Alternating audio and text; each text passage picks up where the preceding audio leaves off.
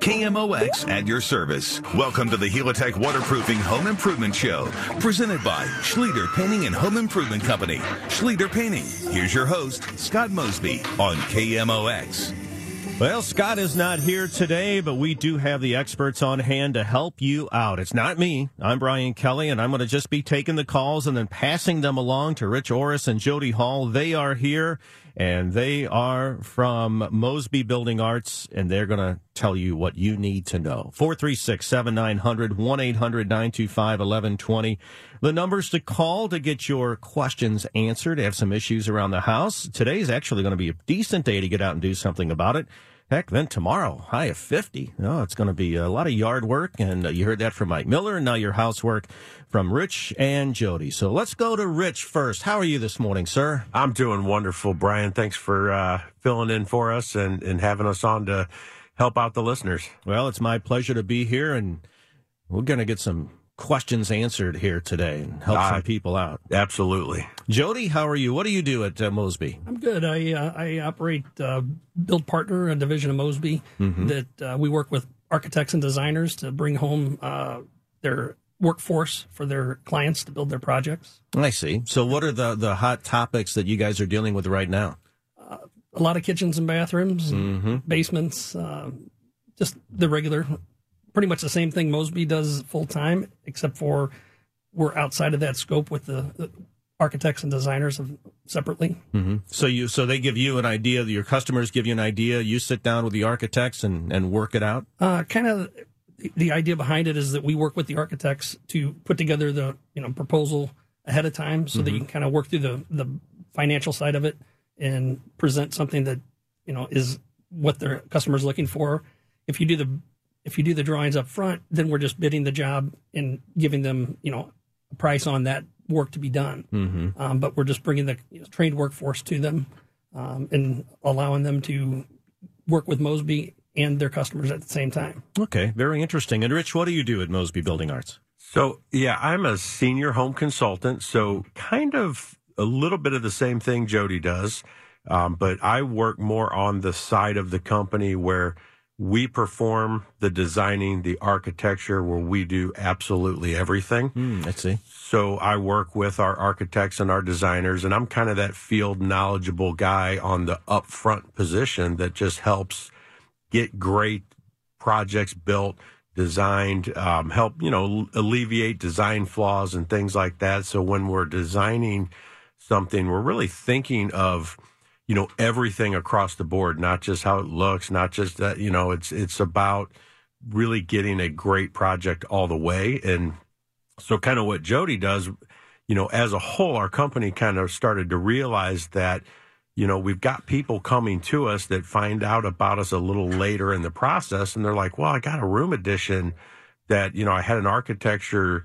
You know, draw and everything, and, and, I'm and I like it, and it's what I want. But I, I, really want a great company to build it, and they didn't realize maybe up front that um, you know we did that end of it. So that you know now we have this service where we can come in and work with these other architects and other designers, and really just be the partner that builds the project in the best way possible still. So that's kind of the, the two halves of that story. I see. Very interesting. What are you seeing? Are you seeing the same thing, you know, as far as the, the hot topics of the day? Yeah, a lot of, lot of kitchens and baths, um, a lot, quite a few additions lately here, hmm. um, in the past six months. And I think, you know, adding on to the home bathrooms, adding bathrooms, adding bedrooms, or adding like master suite additions is going to be a, a, real big thing in 2020 this year. It's one of the the hottest things in, in home renovation coming up that I think a lot of people are starting to need. That's interesting because you know I, I do real estate reports about every month, and people are not selling their homes.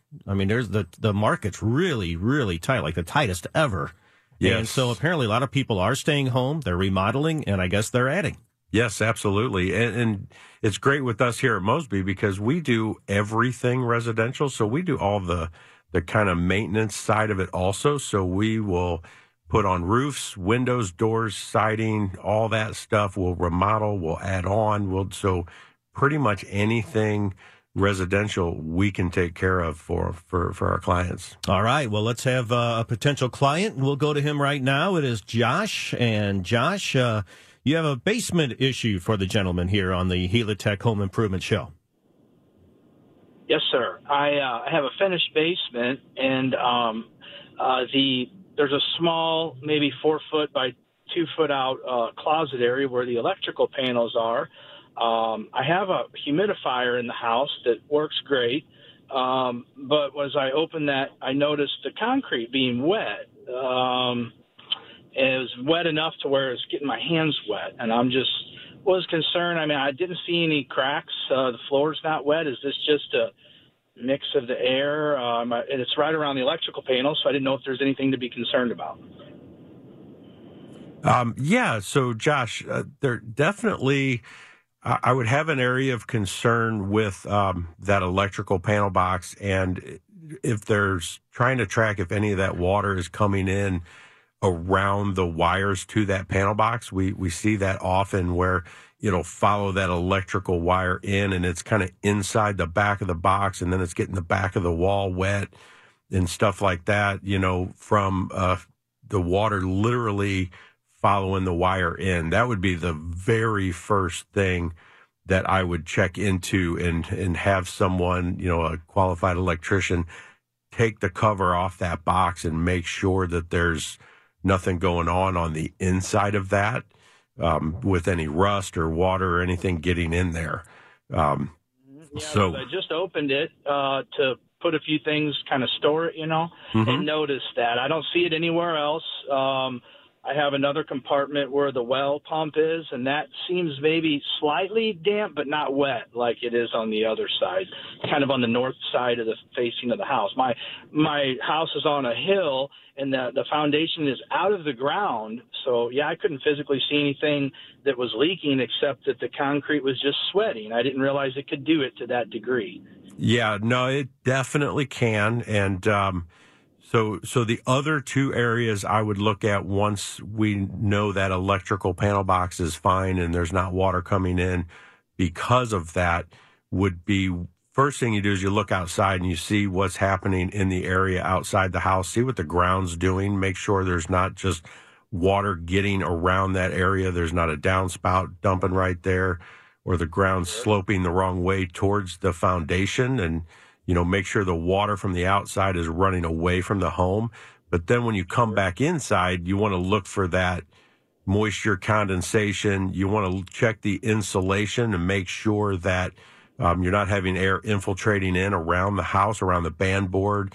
You know, in this time of winter, it, it's very common where you got very cold air infiltrating in. And if you're in that little closet and the door's shut, and the other side of that door is 70, you know, two or, or more yes, degrees. That is the case. You can mm-hmm. definitely produce, you know, that concrete would be very cold and you can produce just moisture and condensation that way too. So that's kind of the, the three things I would investigate in of, you know, coming out to your house to kind of take a look at what's going on for you. Maybe turn my humidifier down, down slightly, possibly. Well, that's yeah, that's definitely another step is monitoring um, how much humidity you have inside the home. You want to make sure, sure, that even though the humidifier is running and you set it at like 40, that doesn't necessarily mean that's what it's doing. It just is a setting sure. on the humidifier. So get some, you know, hygrometers and, and monitor yep, what the I humidity did. level okay. is is a great thing to do. You got something with awesome. this, Jody? Uh, yeah, Idea? Josh. Have uh, have you? Do you have a sump pump in the basement? I'm guessing not. Uh, no, maybe? I don't. Uh, I'm on kind of an incline. I have a two-story home with a finished basement, so it's almost like three levels, and the whole basement. Uh, half of it, where the area is, is mostly foundations out of the ground, above ground. Okay. If you take some plastic and no, tape down to the ground, uh, like a two foot by two foot piece of plastic, for three days, and you'll know if that's hydrostatic pressure. It'll it'll get moist underneath that plastic, and that'll tell you uh-huh. if if the problem is coming from the ground up, or like Rich oh, said, oh. from the uh, you know in, in from the outside wires and such. Sure, awesome, awesome idea, great idea. Thank you very much for your time, fellas.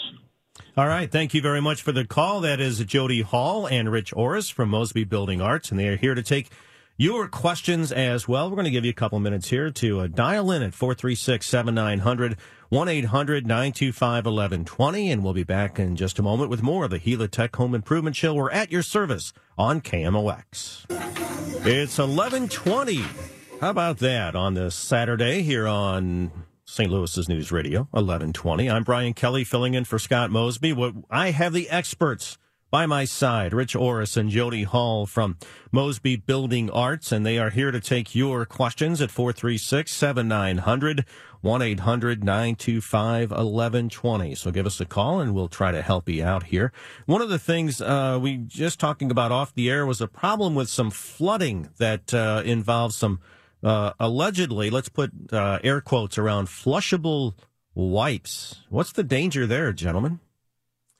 Yeah. So, um, you know, I did a big thing on this. There was a bigger story about a year ago um, where a lot of these cities are starting to report the the amount of money that they spend, you know, keeping their systems cleaned up and um, the plants and everything. The treatment plants are getting, you know, just blocked up with these flushable wipes and how they're not really flushable. So, you know, large cities like New York have spent, you know, millions of dollars working on their treatment plants and, and unclogging their treatment plants and, and all of that um, from what's called these, you know, so called flushable wipes. And, you know, what I kind of always invited people to do too is, you know, if you use those, take one of those wipes and and take a, a, sheet of toilet paper and drop them both in a bucket of water and come back in about five days and see what you have, and you will have a flushable wipe. And you know the mm-hmm. when you mm-hmm. try and pick that toilet paper up, it's going to fall into little pieces and stuff. So those really aren't. They're definitely not biodegradable, and so yes, the the story here in St. Louis about a week and a half ago out in Berkeley um, where I think it was four basements flooded, and now MSD's insurance is going to have to cover like the rebuild and you know all the stuff that has to happen to these basements.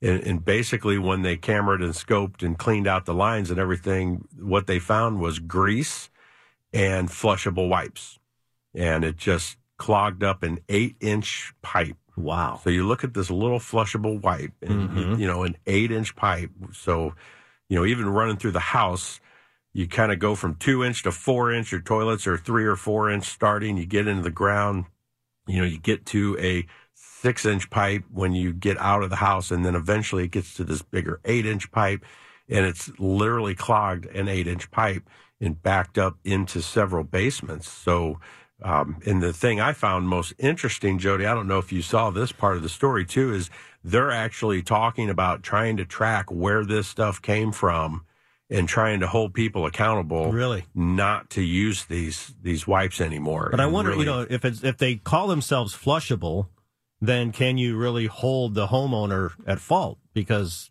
they thought it was flushable. Now i could see going after the company. Yeah. Or you know i mean it seems to me if they're not biodegradable they're not really flushable yeah that that would be my opinion Absolutely. Um, but yeah, it's, it, it is of question when, you know, it says flushable on there. So you pick it up and you think, well, yeah, yeah, we could use these. We could flush them and we'll never have a problem. And I deal with a lot of plumbing and a lot of plumbers and they will all tell you, oh my gosh, they're, they're just horrible for the sewer systems. It sounds like they are. And, uh, and then you get the grease in there too. Yeah. Yeah. So that grease just sticks to the sides and just, you know, kind of really just helps collect all that that matter and everything. And you know, I'm you, you can really even ask my wife. I I am constantly like when I because in doing all this as a living and knowing all this, mm-hmm. man, after dinner, I'm like, why is there a noodle left on that plate? you know, even though we got the garbage disposal, even though, uh-huh. you know, and I, you know, in my earlier years uh, with my father and doing, you know, apartment maintenance and different stuff like that when I was really young. Oh, yeah, we would see people just put, you know, the leftover spaghetti. Oh, you shouldn't put leftover spaghetti down the garbage disposal. It's for it's for small scraps. Uh huh. You know, not a bowl of spaghetti. you know, so that gets all inside those pipes, and uh-huh. then those flushable wipes that are trying to get through get caught up on it, and all of that, and and You built you a go. dam. Congratulations. You've just built a dam. now we have, we're out in the country, so we have septic. So how much food should we put down there? Because you got to have some, right, to get the everything working to, to work right. You want the, the materials that will create that. Yes. Uh, so like my wife is, we put a lot of things in, in a mulch pile or, or a compost pile. Yeah. Not mulch, but compost pile. But, uh, you know, occasionally I'll throw something down there and thinking, well, it's probably good for this, for the, the septic system. Is that, is that right?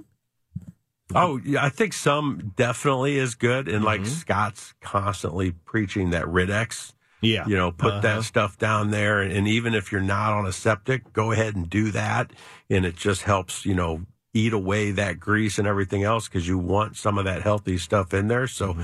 your table scraps are still fine. You know, going through the garbage disposal and all that, but you know, clean the plate off at the trash can and then have a little bit of scraps going through is still going to be a good, healthy thing for the whole system. All right, good deal. Rid-X, the uh, fiber for the plumbing, is that right? Yeah, exactly. That's exactly what it is. Let's go to Jerry. He has called us here at 436 7900 1 800 925 1120. Jerry, what's on your mind this morning?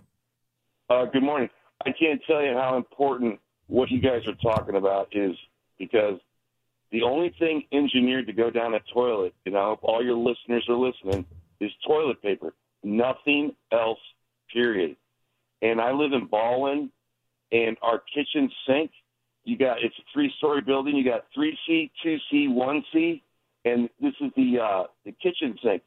The pipe goes straight down two C, one C, and then it goes down the basement, and then it turns to the right, and it goes, I guess, to the other side of the building.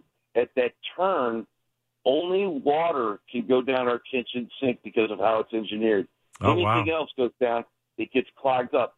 And in reference to our assessment, next to insurance, it's probably the second biggest expenditure in this complex is the is the clogged pipes.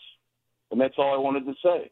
Yeah, no, absolutely. I, I appreciate that that comment, and um, I just kind of looked up. So the quote here from um, uh, MSD is one of the guys that's uh, working with their project Clear, um, and his quote was that there's a lot of products out there that are marked as being flushable, but as a matter of fact, many of them are not, and the only true flushable wipe is toilet paper. That's the bottom line. That's what all the sewer companies are saying you know, stop doing this to us. It's costing way too much money. Eventually, we're gonna we're paying for it now, but we're gonna have to really start paying for it. We're gonna see increases in our bills and stuff to to handle this. Like we need any more of those. Yeah. Now that too, that sounds like a design problem. If you've got a, a pipe that makes a, a 90 degree turn, or I guess that's 45 degrees, uh, that, that can't be good. Well, it's typically you get the head pressure from three different levels. Yeah. You want that to rinse it away, you know, as much as possible. But that's where you, you know, in my opinion, is nothing goes down the garbage disposal at our house other than rinsing the plate off, ketchup, barbecue sauce, Yeah, whatever. right. Um, it turns into, you know, a petri dish in your pipes, Mm-hmm. you know, and when you, you know, a lot of times people used to put potatoes rinds and different things down there, apples, and, and so you got sugars and you got, you know, different, you know, you, chemicals going together. It seems like regular natural things, but they react differently. Right. You know, so you got a starch and a sugar and suddenly you've got a reaction. And then, you know, you pile grease on top of that, which is never good. Right. Um, and then it, you know, just creates a huge problem. And for many years, that grease will stay in right there at the trap as it goes down the pipe before it falls down the mm-hmm. main pipe and it just builds up. And it, I've had them open where there's, you know, you can fit a pencil head in there and that's it. That's it. Wow. Yeah. Yeah, you definitely want to avoid that. Yep. For Yeah. Sure. Let's go to Winnie. Winnie has a smell coming from her sink, a stink in the sink, huh, Winnie? Good morning.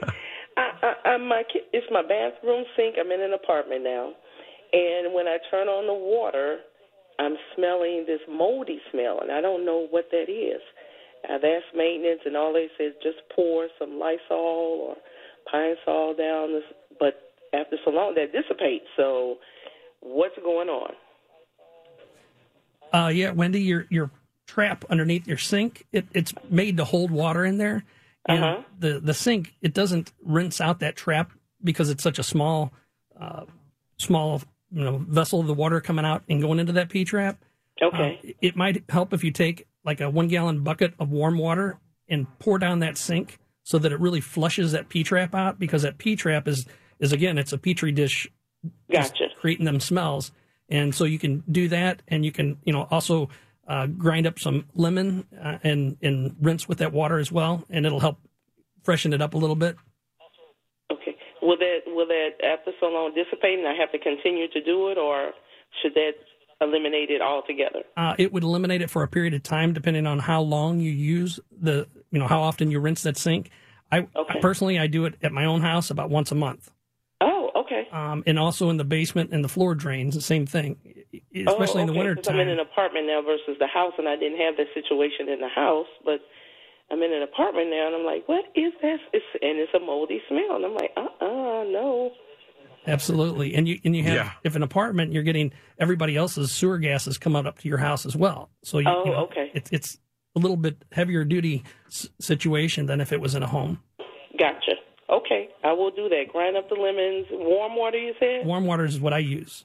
Okay, great. Thank you so much. I appreciate that. Good luck. All with it. right. Thank you very much, Winnie, for calling. That was Jody Hall answering that question. Rich Orris is also here. They're from Mosby Building Arts, and Scott's not. And we will take more calls. We have Ron and Missouri on deck coming up next. 436 7900 1 800 925 1120 on KMOX. It's 1134, and you can join us at 436 7900 1 800 925 1120. I'm Brian Kelly, sitting in for Scott this week, but the experts are here Rich Orris and Jody Hall from Mosby Building Arts. And I know they're looking forward to April 2nd because that is opening day, and Kegs and Eggs is back. It'll be held this year in the Cardinal Lot across from Busch Stadium. Now, if you get your tickets before tomorrow night at 10, you can get $5 off. You can take advantage of the Overhead Door Company of St. Louis pre-sale. $5 off your kegs and eggs tickets. Do that right now. Go to kmox.com slash kegs. And while you're doing that, dial 436-7900, 1-800-925-1120. Ron has done that. And Ron is here. He's now on the radio on KMOX. Hi, Ron. Yeah, uh, so to the guy that has moisture in the electrical uh, box room there, all those suggestions were good, but maybe a quick first check would be to simply leave the doors to that room open so that some air from the adjoining room can circulate through there, even put a small fan in. And if that goes away, maybe some vents in the door would be a, a permanent fix. Yeah, no, that's definitely a, a great idea, Ron, and that's uh, you know what we love about what Scott Mosby always says about the University of KMOX and all the the great minds and the people out there to to help out and answer from the back of the class and stuff. That's really awesome. Um, and yeah, that's that is a great point. And that if that solution starts to work, then that's going to lean him right into that you know, insulation? Are you getting cold air in somewhere? You know, because once those airs start mixing, so yeah, if you let the warmer air in there, um, it definitely once it mixes up, if that goes away, then yeah, you've got a an air And- movement and issue. Put a hi- yeah, put a high and low vent in the door or the sidewall of that that space uh, would aid that temperature and circulation. Yep, yep, that's a great idea. I appreciate the call there, Ron. Thank you. Glad to. All right, thank you, Ron. Yeah, it sounds to me like having moisture in an electrical box is not the best thing to happen. No, I'm no expert, but it doesn't sound like that's a good mixture. No, not really safe. yeah, definitely worth sol- you know finding a solution for that. Yeah, for sure. no question. How about Yeah. a concrete porch solution for John, who is now on the Helitech Home Improvement Show? Hi, John. Hi, I have a concrete porch that's not real pretty. I mean, the concrete's in good shape, but I just wanted to put like a ceramic or porcelain tile over that. Is that possible, or do I need some sort of underlayment for that, or what's the process for that?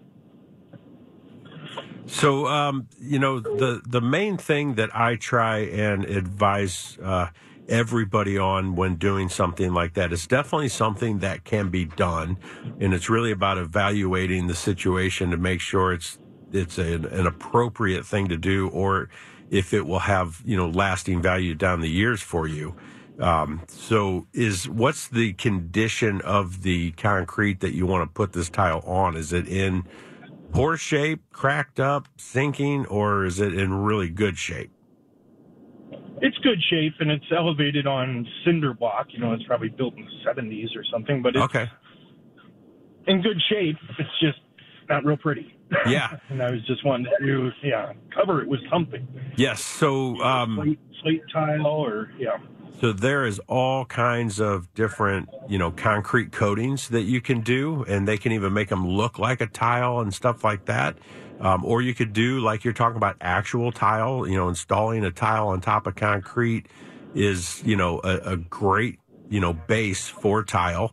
Um, and, and the, you just want to make sure that concrete's good, stable, not cracking real bad because those cracks will emulate through that new tile if they start to move or shift or anything like that. So um, it's definitely something you could do. And outside, I would just watch for, you know, don't get a slick tile. You're going to want like a honed finish, something that, Right. you know, isn't going to be slick when it's getting moist and stuff. And that's probably the biggest setback to putting a tile out there. Okay, and is there a membrane or something that needs to go over that first, or is it just a thin set type? No, you could do a thin set right over top of that. If there is a crack or two, but they're small and they're like really kind of a non-issue, you there are some membranes out there you could put over that, or you could do a carbon fiber patch kind of over the crack and help keep that crack from moving, and then do your your tile and, and everything over that. But most of the membranes, if your concrete is four inches thick or more, you don't really need a membrane to have this system work, but there are lots of membranes out there you could put down. Um, in large, you know, commercial buildings or large, you know, uh, like condo buildings and stuff in the central west end, there's membranes they put down before tile, between the tile and the concrete for sound to tr- help, you know, minimize that, that walking sound and stuff like that. But again, you're outside, you know, none of this is going to be an issue for your application. All right, I appreciate it. All right, John, thank you very, very much for calling this morning. It's 1140, and we're going to go to Mark now. Mark, you are on with Rich and Jody on the Helitech Home Improvement Show. Hi, thanks. Hey, uh, I'm looking at having a couple of hose bibs replaced at my house, and they are not currently frost free, and that's why I want to do that. In addition to installing or having the plumber install frost free hose bibs, do I need or is a shutoff recommended uh, right there at that hose bib since it's the hose bib itself is in you know the uh, the valve itself is inside the house and very unlikely to freeze and break. Uh, yeah, it, I suggest always having an interior shutoff on an exterior faucet, even if it is uh, frost free. Um, it's just a, another layer of safety. Um, in case you forget, you got the frost free. In case you don't, you know, you, you turn that off on the inside, and because there's still water in that outside one, if if the plumber doesn't tip it, you know, a, a little bit when they install it, it needs to let the water run out. Sometimes that that doesn't happen. Sometimes it'll get installed level or, or even backwards, and then that that tube from from the frost free will get water left in there and freeze. Um, and just for an extra course of safety, I always put the inside one on as well. Right? Is is it code mandatory that there be a shut off? I am unaware if there is uh, a code requiring that um, for the exterior. If it's got a, a frost free, I apologize. I do not have the answer for that one. Do you, Rich? Um, actually, I don't either, but I, I don't think there is. Um, and it would be a little bit different in each municipality, you know, possibly depending on which code book they're on and stuff. But I, I don't honestly know if it's code or not. But like, like Jody was saying, it is a great idea to have that in there because, you know, the thing that people, you know, don't understand with the frost free hose bibs is, if you do forget to take your hose off of the end of that and it freezes overnight, what happens is the part that splits open, it doesn't start leaking immediately. Um, it will even come spring. It'll it'll just be a split pipe, and your shutoff is actually turned off beyond it. So what happens is spring happens. It's the first warm day. You go outside. You you turn that on and you're outside washing your car and it's dumping water inside your basement the whole time. So you're kind of you're not you know if you're not in the house to hear it happening, you might not know, and it might actually run for longer because you're not around. So anytime uh, you know anybody leaves that hose hooked up by accident, you got to go inside and you got to inspect that and see if that's broken or anything because you could get just as bad a flood from that frost free one when it splits like that. So it is a great idea. And so if that happens to you, you need a place to shut it off right away. Right. You know, near it. Okay. Thanks a lot. Love the show. Lots of help. No, I appreciate it. And, and I would say if it's not code to have that shut off there, there, there's a lot of codes out there that we think, wow, I can't even believe that's a code, but this one probably should be. Yeah, that brings back some bad thoughts for me. I've had a couple floods in my house, and I think of the water running like that without knowing it and coming inside, and oh, yeah, you're man. outside just watering plants, yeah. just moseying around with a hose running. And Beautiful no spring idea. day. What could go wrong? yeah, yeah. All right, Gus. Hopefully, nothing like that for you. Gus is now on with Rich and Jody. How you doing? Okay, I got a problem with my garbage disposal. You didn't put spaghetti in it down down it, did you? No. Oh, okay. Good. uh, it works fine. Then it stops working, and the water backs up. And I turn the uh, dishwasher on, and the water comes from the dishwasher into the garbage disposal, comes up, floods the sink. and then it goes away and works fine for a while. Okay. All right, Gus. Um, how old is your garbage disposal? Oh, about five years. Okay. And do you know is it uh, is it a a low end one or a high one, high end one? I don't know what it means. Uh, a lower end one would be you know maybe eighty five to hundred dollars. A higher end one would be two hundred to three hundred dollar garbage disposal. I, I, don't know. The reason I ask is the lower end ones are, are made out of cast iron, and cast yeah. iron rusts naturally. And if you don't use it regularly, it'll bind up and then those little tiny holes that are in there to let the water out, they get clogged up. And if it isn't turned on regularly, it doesn't clear those out. Um, once the rust builds up in there, it creates smaller and smaller holes. Um, so a higher end uh, garbage disposal won't allow that to rust up because they're typically stainless steel, which still rusts, but it's minimal compared to a, a cast iron. So okay. um, that I don't know if that's the situation with yours or not, but that that's something that I've seen in the past. Well, this just started about a month ago.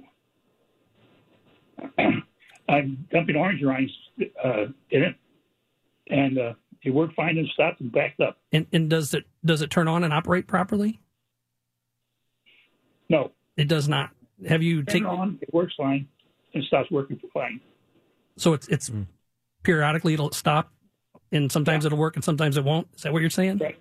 Yeah. Right. All righty. Um, I I would take underneath the bottom of that. There's a key that you can twist that around with. Um, it's like an Allen key that should come with it. Typically, I yeah. leave them under the sink area. If you can get in there and, and feel that, like twist it around, it should be completely free uh, when it spins.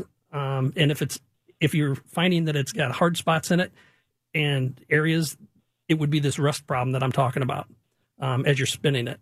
Also, while you're underneath there, hit the reset button. There's a little red button on the very bottom of those that have a reset. Sometimes, okay. depending on how old it is, they also have like microprocessors in them, and you know they'll they'll get a little corroded once in a while. And if you just reset it a few times, that'll sometimes eliminate the problem. It's kind of like turning your phone on and off. Mm. Okay, I'll try it. I know it sounds a little odd, but it's the newer things get, the more technologies we try to you know, create and throw into things, sometimes that causes a little bit of a problem. Well, it's sad to call a plumber, and I don't know how much that would cost. Yeah. how much does it cost for a plumber? It depends on if you're, you know, a lot of times they'll have a a standard fee to show up. Could be 150 to 200 dollars. Um, it, each each one's going to be a little bit different. Yeah, I suggest using the Allen wrench and the button first. Yeah. Yeah. Yep. And yeah, plumbers once they're in there could be, you know, anywhere from 100 and 100 something to 150 or so dollars an hour, you know, to, to do yeah. work. So they're, they are definitely, they're, they're a lost trade. We need to keep a lot of them around and they're making more and more every year. plumbers. Oh yeah. And the last thing I like we told the other lady, you know, just rinsing it with one gallon of warm water might help you out. Give that a try, and and let you know if that helps us out. That'd be great. I hope it does. But it's it's such a a circumstance that you don't really until you see it in, in person. It's tough to to diagnose.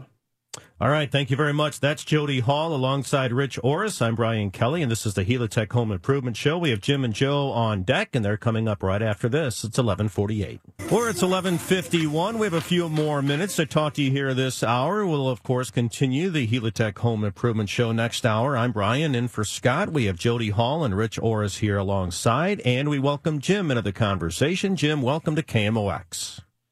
Hi, thanks. Hey, uh, I uh, we're wanting to put uh, like an engineered hardwood floor on our whole first floor, which uh, involves a laundry room with a washer and dryer, a bathroom, uh, and of course the kitchen where there's a dishwasher.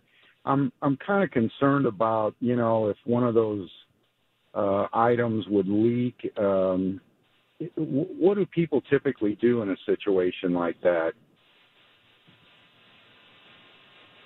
Well, so Jim, um, is is the bathroom you're talking about a powder room or a full bathroom? No, it's it's just a, a powder room. But okay. I guess the, the the one thing I'm more concerned about is there's a a laundry room too. Um, I mean, we've had a few small leaks in the past, but uh, we just have tile in there now, and uh, you know you don't have to worry so much about that. But I guess I'm concerned about a you know a water leak from the washer or you know anything, and and what it's going to do to the wood.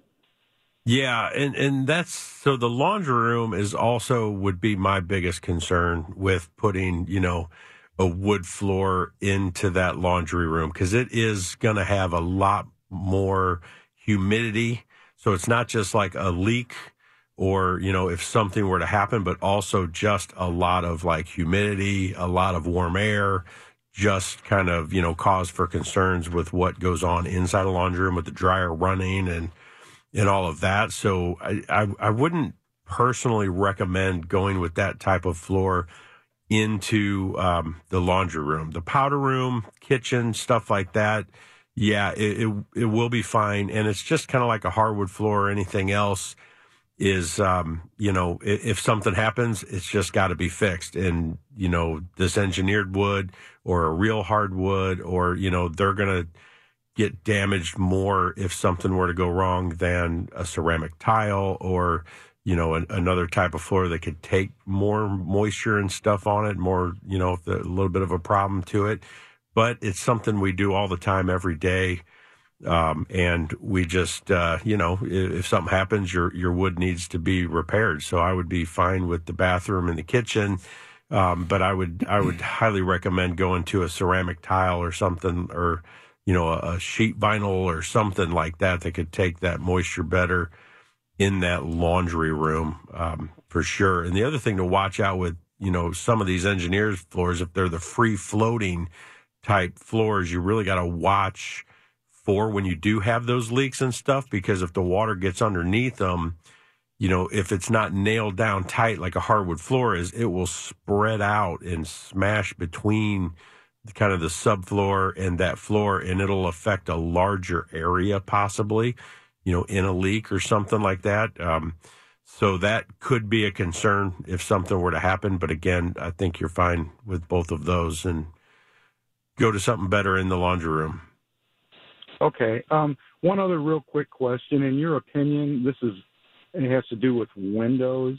You know, you you see like all kinds of different uh, uh, uh, materials used for windows, like uh, fiberglass and wood. And is there a, a substrate or a type of window that's better than another? And I don't really mean brand name. I just mean what it's made out of. Um, not really. So your um, wood clad, your vinyl, it's really all of those types of windows, fiber windows, they're all really good window products and, and we've gotten metal out of the market. So the aluminum stuff like that is is you know out of it. So they're all great products for windows, and it's really about buying up the food chain in that type of window, getting to a really good window, um, in, whether it's vinyl, wood clad, or some kind of fiber, you know, composite material, and installing it correctly is going to be your next big conversation for that. But they're they're all really good and energy efficient anymore these days. Okay. All right. Well, listen, I appreciate the information. Thank you very much. Yeah, no problem. And the big thing would be just stay away from builder grade stuff on those windows. Just the the economy made cheap made stuff, you know, to to not cost a lot and just find something good. That'd be the biggest hint on that. Yeah, definitely okay. worth the investment for yes, sure. absolutely. Buy up the food chain, as we always say. All right, Jim, thank you very right. much for the call. We have Joe waiting, but we are out of time for this hour. So, Joe, you can either hang on there for about five minutes or give us a call back in a little bit at 436 7900 1 800 925 1120. We have another hour to go here on the Helitech Home Improvement Show. Thanks to Rich Orris for stopping by. Jody Hall is going to continue the program with me coming up after the news from CBS and the KMOX newsroom. Right now, it's 1157. Well, Scott is off this week, and so doing the heavy work today is Jody Hall. He is with Mosby Building Arts, and he is our expert on hand. And so you'll want to drill him. Ask him some good questions. 436 7900 1 800 925 1120. First up in this second hour is Joe. He's been waiting. We thank him for that and welcome you to Total Information on this uh, At Your Service, actually, program. Joe, what's your comment or question, please? Well, thank you very much for your service. And uh, I've got a couple of questions. Uh, I noticed there's been quite a few inquiries about windows. Uh, my home presently is equipped with construction grade, obviously, vinyl clad double pane windows. But I've noticed that when I keep my humidistat at, uh, let's see, with temperatures above 20, I keep it at, at a setting of 40, which gives me a corresponding uh, humidity index inside the house at about 47 to 55. However, that being said, I notice that the more humidity that I generate, I tend to develop a moisture line across the window, across the window sill and at the partition. Uh, not in between the two glasses, but on the interior glass. Now, is that because I'm putting too much humidity into the atmosphere here within the house? Yes, Joe, that is correct. Uh, you want to either lower that down a little bit or circulate air. Uh, that's it. It's just a cold reaching the hot and condensation on the inside of that window. Is the cold reaching the hot? Well, um, the paint on the inside of the house, of course, has a corresponding chill. You know, it has it. It's cold, but there's no there's no ice buildup on the glass whatsoever. No, it probably wouldn't the moisture be. buildup, and I thought, well, maybe I'm keeping the humidistat too um, set too high. Yeah, I think if you lower, that's what I'm doing. I think if you lower that down a little bit, uh, the, the cold air is getting transferred from the plastic. If you had aluminum windows, you'd have ice on the inside, um, like we all used to have. Um, but if you can lower that just a little bit, that'll solve your problem for sure. Okay. Uh, there was a caller earlier that mentioned something about a sink odor, and I was told by a plumber the best thing to do to uh, overcome that is to use a small funnel and pour some bleach down into that overfill hole. Uh, I guess that's a safe uh, procedure to follow. Would you say? Uh, personally, I don't ever recommend putting any chemicals down the down the sewer drains at all. Okay. Um, trying to use something natural. Um, either push push it away with water with a heavier rinse, or you know, if you're in a garbage disposal situation, you can use some ice and some lemon rinds. Um, anything natural is going to be better than chemicals because if you get chemicals down your sewer, you don't know what's going on, and you, you create that sewer gas can create other chemicals um, when they connect and touch each other. So uh, I, I only suggest putting putting water down there. Okay, and uh, one final question here regarding the hot water heater. I had uh, mine replaced about two years ago, and uh, I've overlooked draining it. Uh, do you recommend draining it on an annual basis or a semi-annual basis? And if so, does the hot water heater have to be completely voided, you know, emptied out? Well, what'll happen, Joe, is is you end up with calcium deposits on the inside bottom of that, and and if you go to open it, two years you you may be okay, but know that when you open it, you're going to get little pieces of salt basically when you close it, and sometimes those the longer you wait, that that salt and calcium will, will clog up the shutoff valve, and it'll Right. continue to leak. So what what you suggest is every 90 days to drain that thing, you know, halfway down to get all that calcium rinsed out of there. There's newer systems now that they stir it up or they have uh, electrify it and, and can eliminate some of that. But on a standard regular hot water heater, um, rinsing that out every three months is, is the best practice. I see. Okay, and um, let's see. In in draining it, uh, do, do I need to shut the system down? You know, it's, it's a gas gas um, hot water heater, obviously. No, as I you it's got some sort of electrical sensor to it. As you drain uh, it, Do I have to shut the gas off and the electrical current to it? No, Joe, as you drain it, it fills itself back up. So you're basically just rinsing from the you're pulling the water out of the bottom of it and adding water into the top of it at the same time. Anytime you open that valve, it's kind of like when you're asking for hot water in your tap. You know, when you turn the hot water on, it automatically refills with more water. So that that isn't required to shut off anything at that point.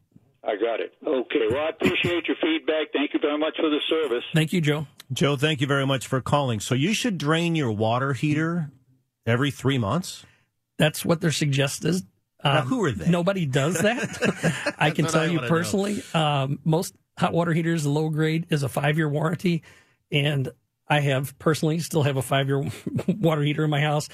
I've been there for over twenty years. Uh huh. Um, and I did the same thing as Joe did and didn't drain it properly. And when I finally did go to drain it, there's probably a 30 pound rock in there. You can hear it when I started to drain it. And I'm like, you know, we'll just not drain it and we're just going to end up replacing it. Yeah. Yeah. Now, what about when you do have that buildup? Is there a way? I guess is that the best way to clean it out? Is there anything you can? You don't want to put anything in it. No, no, you don't. It's No. it's just you know when when you heat up water, it expands and and you end up you know building up that calcium. Mhm. It's just a natural occurrence, and so that's the best way to get rid of it is just rinse it out. Okay, well, that's another job I'll add to my list. Let's go to Gretchen and get her on. Gretchen, thank you very much for calling. hi. You are on with Jody Hall. Thank you.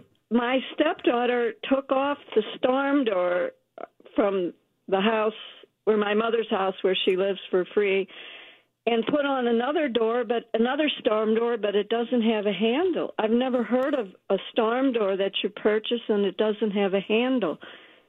Is it did is, can I get a handle somewhere? Yeah, typically they come so they don't have holes drilled for handles because each storm door can flip and be a left or a right hand hinged door. Okay. And then you're supposed to drill that hole. It's about a three eighths inch hole that you drill at the time of installation and put the, the handle in there. Um, I would guess that that person that installed that just forgot to do that part for It you. was her boyfriend who just. Well, anyway, uh, it's a long story, but oh, so should, I've called Mosby for before for a problem, and he recommended a handyman service. Should I just do that? Call the handyman? I mean, use the handyman service that Mosby recommended for another matter. Yes, absolutely. They'll, Okay, they'll take care you. of you. Thank you. You Sorry, sure she Gretchen. wants you to get into the house if she puts a storm door without a handle? That's Well, yeah. This is my stepdaughter. But anyway, they go in through the garage because, because there's no handle on the door. well, yeah. well, Yeah, you can go to a, a, a simple, you know, full service hardware store and, and pick up a handle. It doesn't have to be a specific handle. They they make ones that are just replacement handles, and you then can I have to have someone drill a three eight inch hole, right? correct.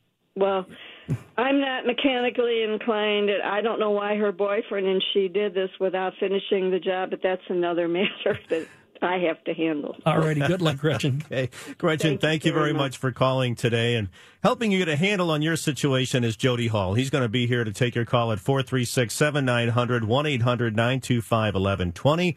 We have Mike and David on deck, and you could be next on the Helitech Home Improvement Show. Scott Mosby is, uh, I don't know where he is. I hope he's somewhere warm. And so I'm here. And it's warm in here. Actually, it's pretty comfortable. So I can't complain too much. I am Brian Kelly, and I am honored to be on in place of Scott today to take your calls. Jody Hall is the one here, though, from Mosby Building Arts, who is answering your questions. He is the expert, and he is going to tackle what Mike has in store for him now. Mike, you are on KMOX. Hi, Mike. Yeah. Um, hi there. Um, starting in uh, late July last year, when we had the big uh, rains, you know, I started to get a little roof leak, and the house, the roof's about 10 years old. It was put in by a very reputable company. They have come out several, three times, and the leak is still there. It's a minor one, but you can't tell until the next rain if it's uh, stopped or not. They haven't gone into the attic yet. They've gone to the roof. They've, you know, done flashing and everything else. So we call them again. I, you know, I 75. I can't go on the roof. My wife said, and I'm not sure what to do. They keep coming out. It's right in the family room, and it's not a major one that gets bigger every time. And every time it rains, we seem to have it, even though they've been out. what do you recommend? Uh, you said it was about 10 years old. Yeah, and like I said, they've been out. They they read on the flashing because it's about a foot and a half from the chip. Yeah. Do you recall? Right, ten years old, and and they it's under warranty. They've been, you know, I, I can't they keep coming out under warranty. You can't, you know, it's, you presume it's fixed, and they show pictures and so like three different things. And I don't know what to do next. Uh, do you know get up in the alley? What manufacturer your shingles are? It's I have no idea. The company would. I mean, I'm sure. And again, it's a reputable company in town, so it's not like it's somebody that you've never heard of. Absolutely. So um, I'm not sure what to do. You know, if they come out if when there's a problem and they're not charging you, but the problem comes back, even though they keep doing things, I, you know, again, I'd like to be able to paint the roof in the family room, but you can't until it's totally dry. And you don't know what best happens until the next rain that's big enough to maybe make a difference. So, absolutely. How many times have they been back?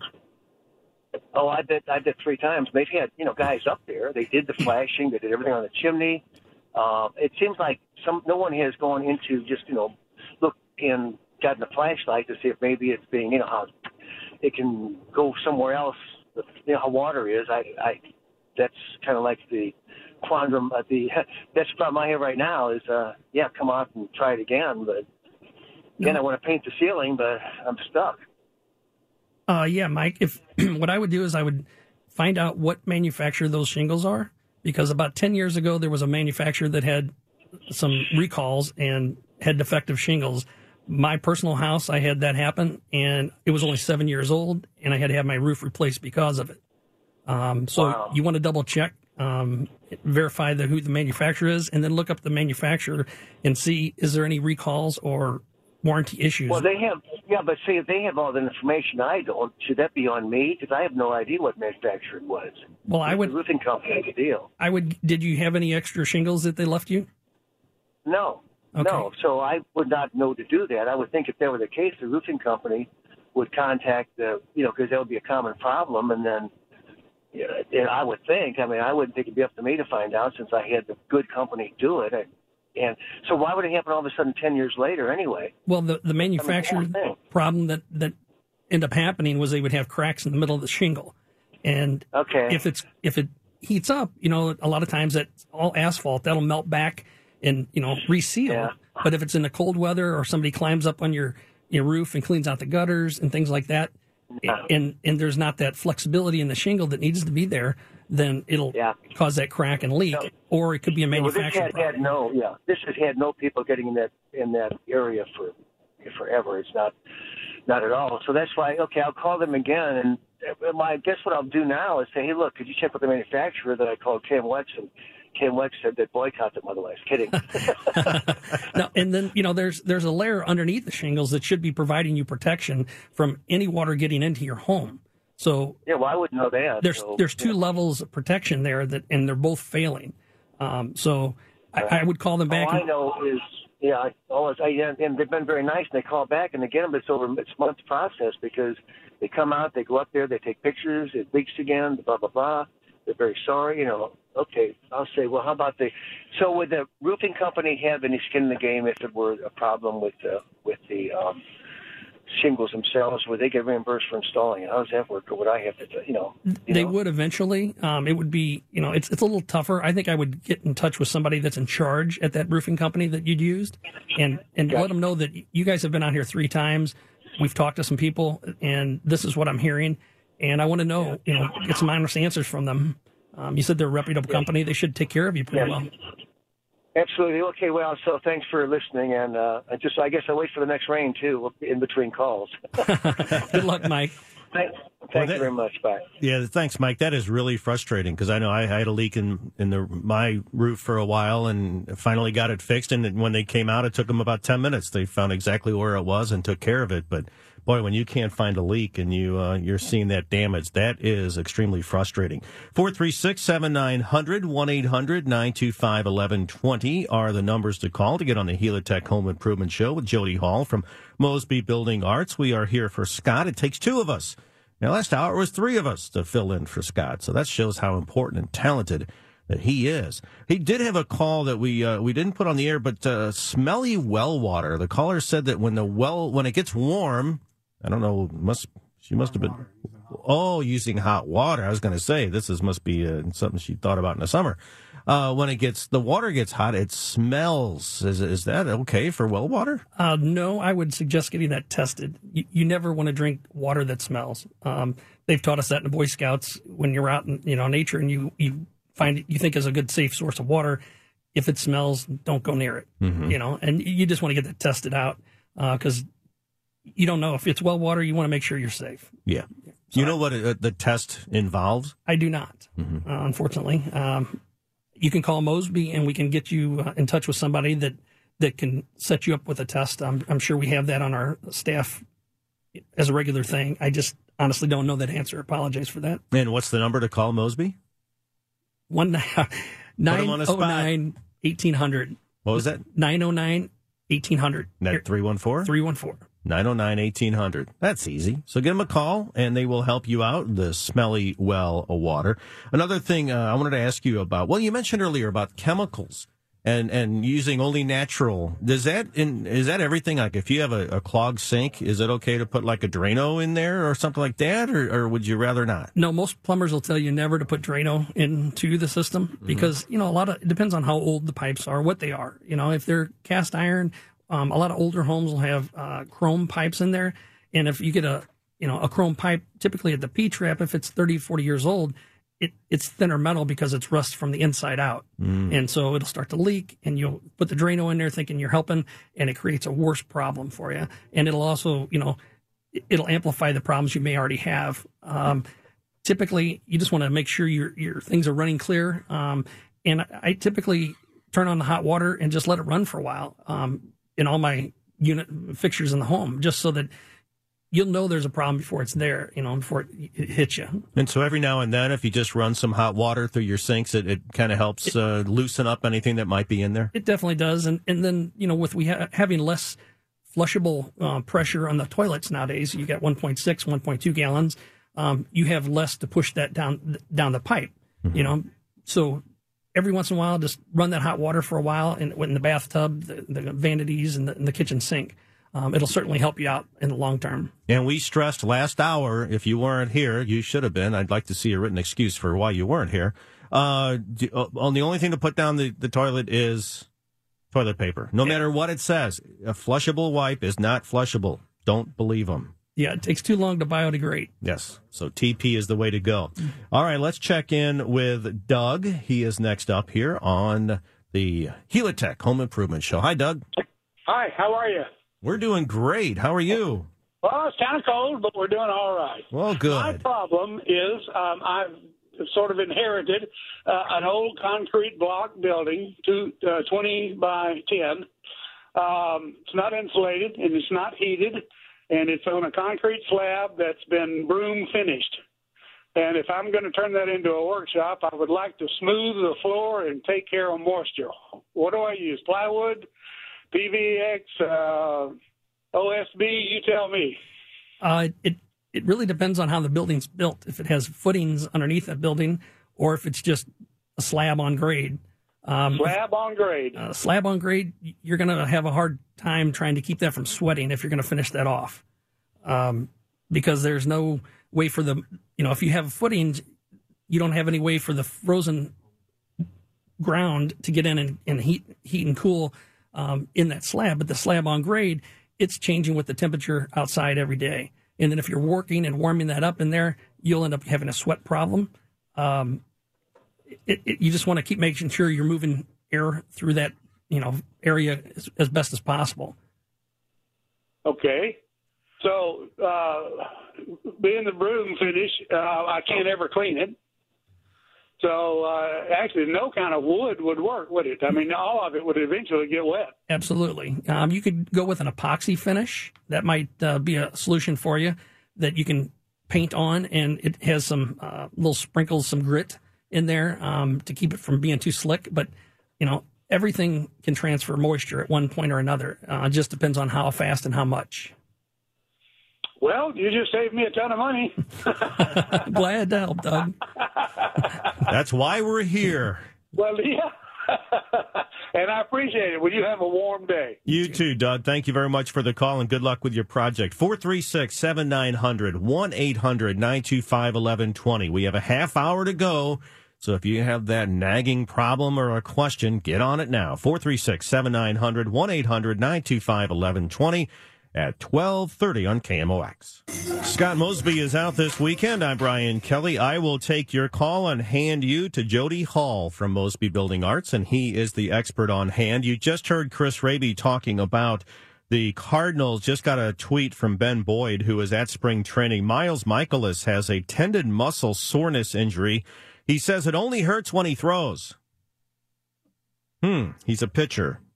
Anyway, had an MRI this morning. This is nothing new or different or worse, he says. Your body takes bumps and bruises, and it's managing and making sure it feels better. So we wish Miles the best. If you're going to the Blues game today, go to Portal 15. There's a banner there to sign for uh, Jay Bouwmeester. You'll want to do that, even if you're a Predators fan. Uh, so you want to do that and uh, check it out when you're there. A couple of things want to pass. Oh, also, you heard the commercial there, the spot for Logos School tomorrow morning. Total information AM at 720. I talked to the head of school about what they do there, and it's really great stuff. They take kids that are having trouble getting by in a regular school and they graduate them and they send them to college and they change their lives. Logos School, our voice of caring partner, will tell you about them more tomorrow. Okay, let's get back to your home improvement questions. We go to Ed. You are on KMOX. Yeah, earlier somebody uh, they suggested that you pour warm water uh, down a drain.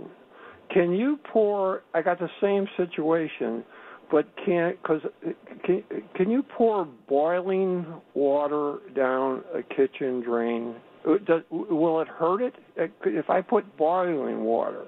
Wouldn't it melt it faster?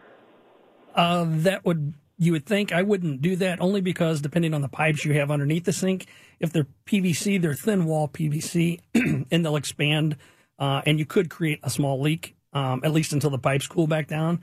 Um, your hot water heater is set on the low settings 125 degrees. On a high setting, you, excuse me, you can get up to 175. Um, I wouldn't go boiling water down a drain. That just is typically asking for trouble. Um, you know, you're going to put it down when you're, we were joking earlier about spaghetti, but if you're rinsing your spaghetti, it's going to be rinsed down the drain. So that's boiling water, but it's not the, you know, hottest it can be.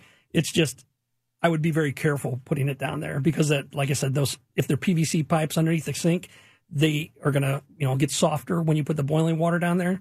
Uh, and it's just not a safe practice, probably.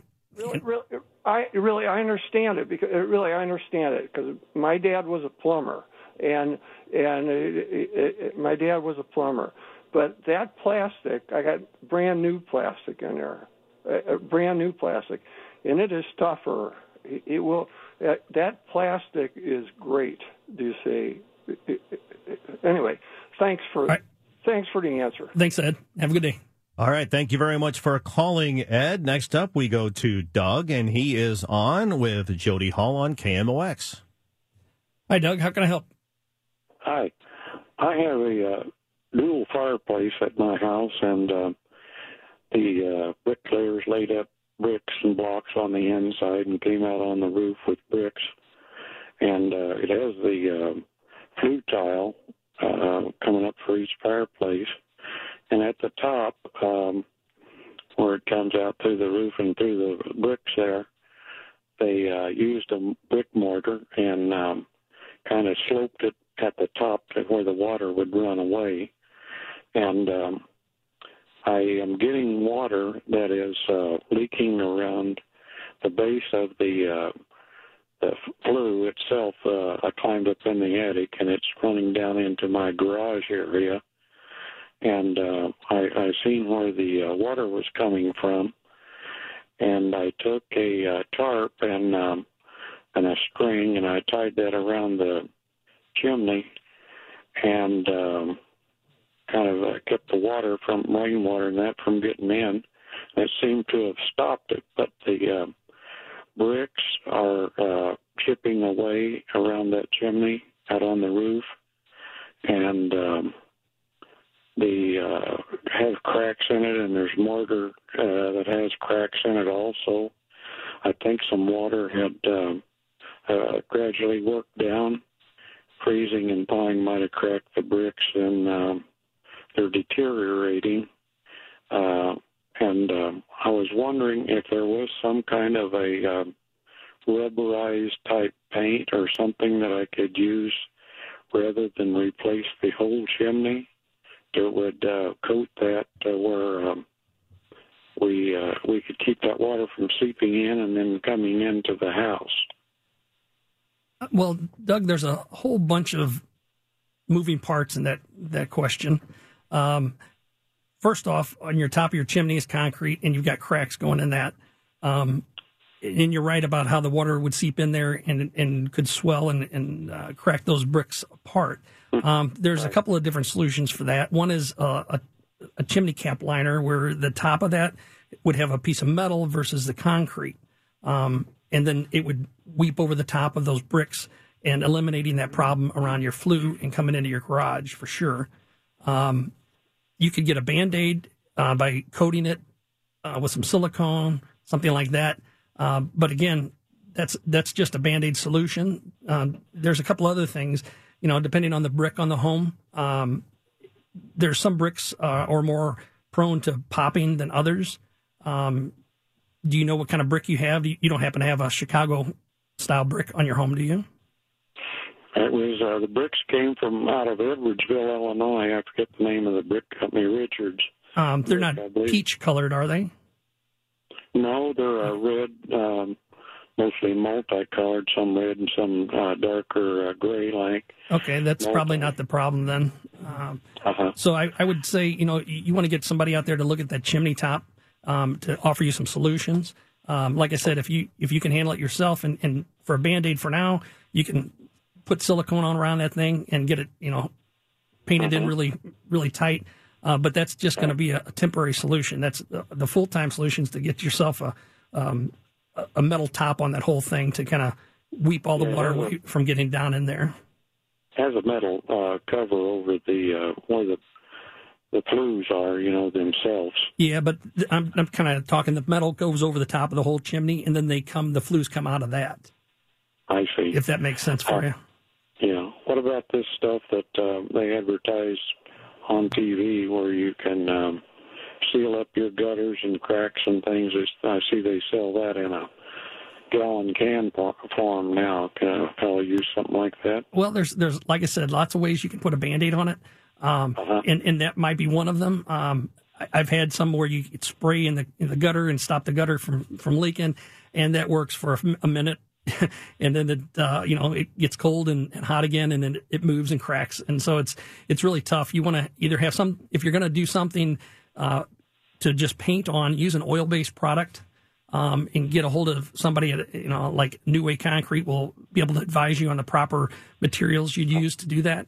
Okay. And uh, and if you're, you wanted a paint on product, that would be my first choice um, to get some New way product, you say? uh, NuWay Concrete. They're a, a, a supply man- manufacturer and supply house for for concrete. Um, it's I believe it's N U W A Y. Okay. Where are they located mostly? uh, South County, and they have a couple of different stores. I'm not 100% sure. I think Wentzville and Mhm. in South County. Okay. I'm over in Illinois, so I just wondered uh, anybody local over this way. Well, if you can, you can call them. They can give you advice, and then they'll. They're great folks over there. They'll send you to the right place and, and suggest if there's somebody closer to you, they'll help you out. Okay. Uh, one other thing I might mention, uh, talking about people having their drains with smelling, there was an article in the paper. There's uh, LOEs, LOEs, something like that, a lady would wrote in, and um, she told her to mix uh, white vinegar and water, fifty-fifty, and put about four drops of um, uh, dishwasher soap in it, and uh, put that down her drain, and that would be um, something that wouldn't be a pollution type thing, but anybody listening, they might try that. Possibly, I've never tried it, but uh, that's what she wrote in the paper. Yep, absolutely. Um, that, that's not a bad bad idea, uh, Doug. I appreciate you mentioning that. All right, thank you very much, Doug. Let's go to Bob. He is next up on the Helitech Home Improvement Show with Jody Hall. Hello, Bob. Hi there. Uh, I got a question for you. I did something kind of stupid. I was removing wallpaper from the steamer, and in between uh, using it, I laid it down to the bottom of my bathtub, thinking that well, the bathtub's probably not going to be too, uh, you know, too, kind of impervious to that. Anyway, kind of removed a little bit of the finish. It's a real nice jacuzzi tub. So now at the bottom of the tub, I've got some, uh, some spots where it didn't really remove the finish, but it's not like the rest of it, so it looks kind of bad. I'm wondering, is there anything you can do just for the bottom to sort of uh, make it look better? I don't want to like redo the whole tub or replace it. I just like to cover up the bad spots, so to speak. All right, Bob. Thanks for calling. You're kind of distant, so we're going to go ahead and let uh, let Jody answer your question. Uh, yeah, Bob. Uh, there's the only thing I can think of is is like an epoxy finish uh, to reapply to that. Um, depending on if it's acrylic, plastic, what the tub's made of, uh, you can put a, a, coating over the top of that tub, and it'll hold up for several years. Um, there's different people out there that does that. You want to do some research and and get some good reviews on that because it's something that's going to create more maintenance for you down the line, uh, opposed to a discoloration in the tub. Uh, that's about all I got for you, Bob. Sorry about that. All right, Bob, thank you very much for calling. We have Troy on deck, and we will get to his call coming up next. It's 1244 on the Helitech Home Improvement Show. Scott is out of the pocket today, so I have stepped in to answer the phones. I'm Brian Kelly. Jody Hall has stepped in to answer your questions. We'll get to Jody and a couple more questions in just a moment. A lot of fans heading downtown for the Blues and Predators today. Be careful as you come down here, of course, and think about April 2nd because that's when we have kegs and eggs on opening day. Oh, that sounds warm just thinking about it. In the Cardinal lot across from Busch Stadium, get your tickets early and you save $5. Take advantage of the Overhead Door Company of St. Louis presale. It ends tomorrow night at 10. So get on now. KMOX.com slash kegs. $5 off your kegs and eggs tickets. KMOX.com slash kegs. And we will look for you on April 2nd as we get ready to open the baseball season. Also today, a taste of Soulard, one of the great events of the year. So hopefully you get to check that out. Tomorrow's the pet parade. We'll talk about that on Total Information AM tomorrow as well. Let's get back to your calls and we are going to Troy. Troy, you are on with Jody Hall from Mosby Building Arts. Yes, I have a bathroom with, uh, I pull the, the uh, water faucet out and it doesn't. Hey, Troy, can you uh, grab your phone? We're having a hard time hearing you. Again. Troy, if you could give us a call right back and we'll put you right back on the air. Uh, we're just having a hard time hearing you. Let's go next to Mark. He has called 436 7900 or 1 800 925 1120. How you doing, Mark?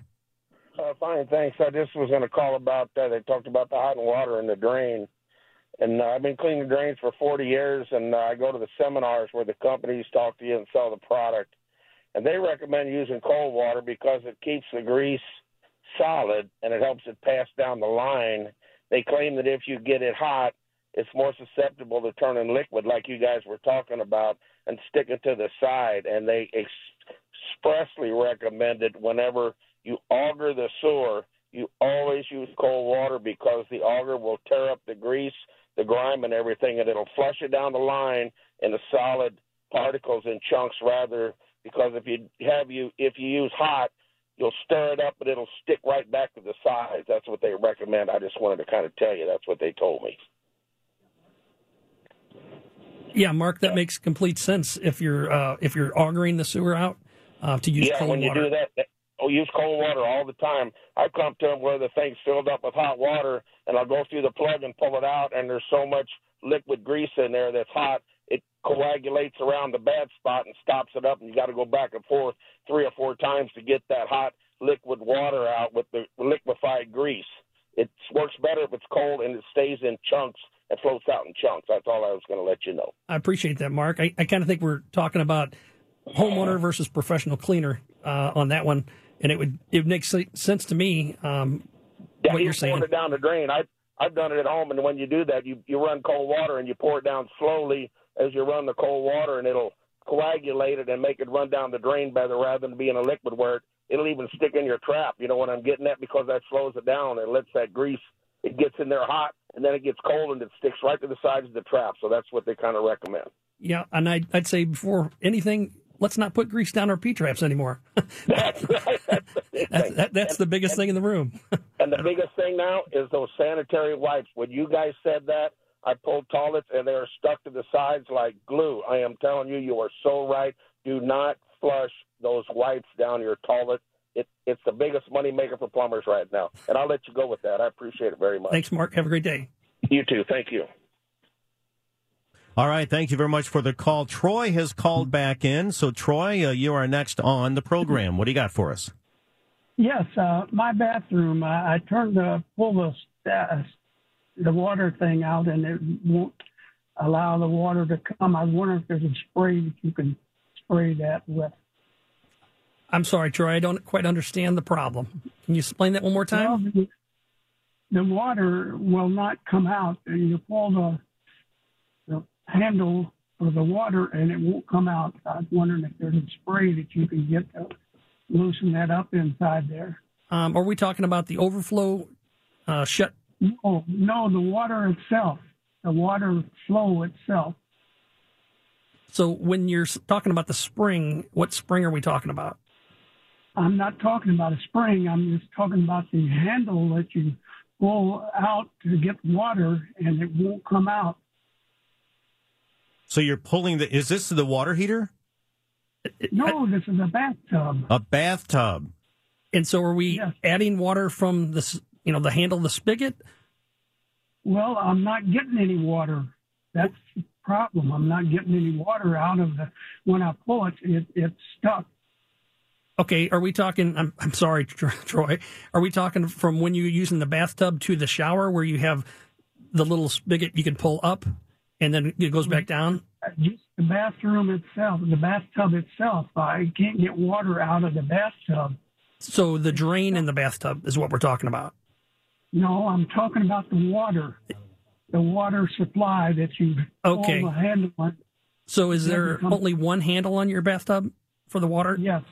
Okay. So you you probably have a faulty um, valve inside there, um, and you can replace those. Um, pretty easy to do, or or call yourself a, a plumber to do so. But uh, that's that's what's going on there. The the valve is on the inside of that is plastic, and then there's rubber. And a lot of times, after you know anywhere from 12 to 15 years, a lot of times those valves will, will wear out, and or that plastic will or the rubber will will expand, and it'll slide on that valve, so it won't allow the the water to get through the holes that needs to come out. All right, so work on that valve there, and uh, well, hopefully that'll take care of your problem, Troy. Dorothy is on, and she is now on the Helitech Home Improvement Show with Jody Hall. Hi, Dorothy. Good afternoon. I have a one story home, about 1,700 square foot, and running horizontally in the concrete basement, I have a crack going from one end of that basement, from one side of the basement to the other. Now it's smaller to each side, and it gets larger in the center. Do I need to have this looked at? Well, if how old is the home you said? How old is the house? Yes. Uh, about 32 years old. Okay. Are there any cracks, um, like designed cracks, where there you can see that they trialed it in the floor to run, or is it just a smooth floor? The whole basement's completely smooth, other than those cracks. There's other cracks that are starting to come out from this crack. Is that what you're asking me? Um, no, typically the back then they would pour the the basement all at once. Nowadays they they try to segregate it off so they can control those cracks if they happen. Um, but if you're saying it's is it in line with the the beam in the basement? The long way of the home. I'm not understanding that. Uh, if so, if your home's if it's 30 by 60, um, is it going the 60 lengthways or across the short short distance of the? The shorter, the, the shortest, shorter way. Yeah. Okay, yeah, I'd, I'd have somebody come take a look at that. Um, what you have is some some movement in the in the foundation, and it's getting a little bit of a uh, heave to it, and you want to have somebody take a look at that for you. Do you do that? Uh, we can suggest somebody for that, um, and just give us a call there at the office, and we'll get get you in touch with the right people. And that's three Okay, what- three one four nine zero nine eighteen hundred. 909 1800. Yep. Thank you very much. Thanks. All right. Thank you very much, Dorothy. The final caller on this edition of the Helitech Home Improvement Show, Jody Hall from Mosby Building Arts, has been here this morning. Rich Orris was in earlier this morning, and so we thank Rich for stopping by. Jody, thanks for coming in and answering the questions. And I have interesting, varied questions this morning.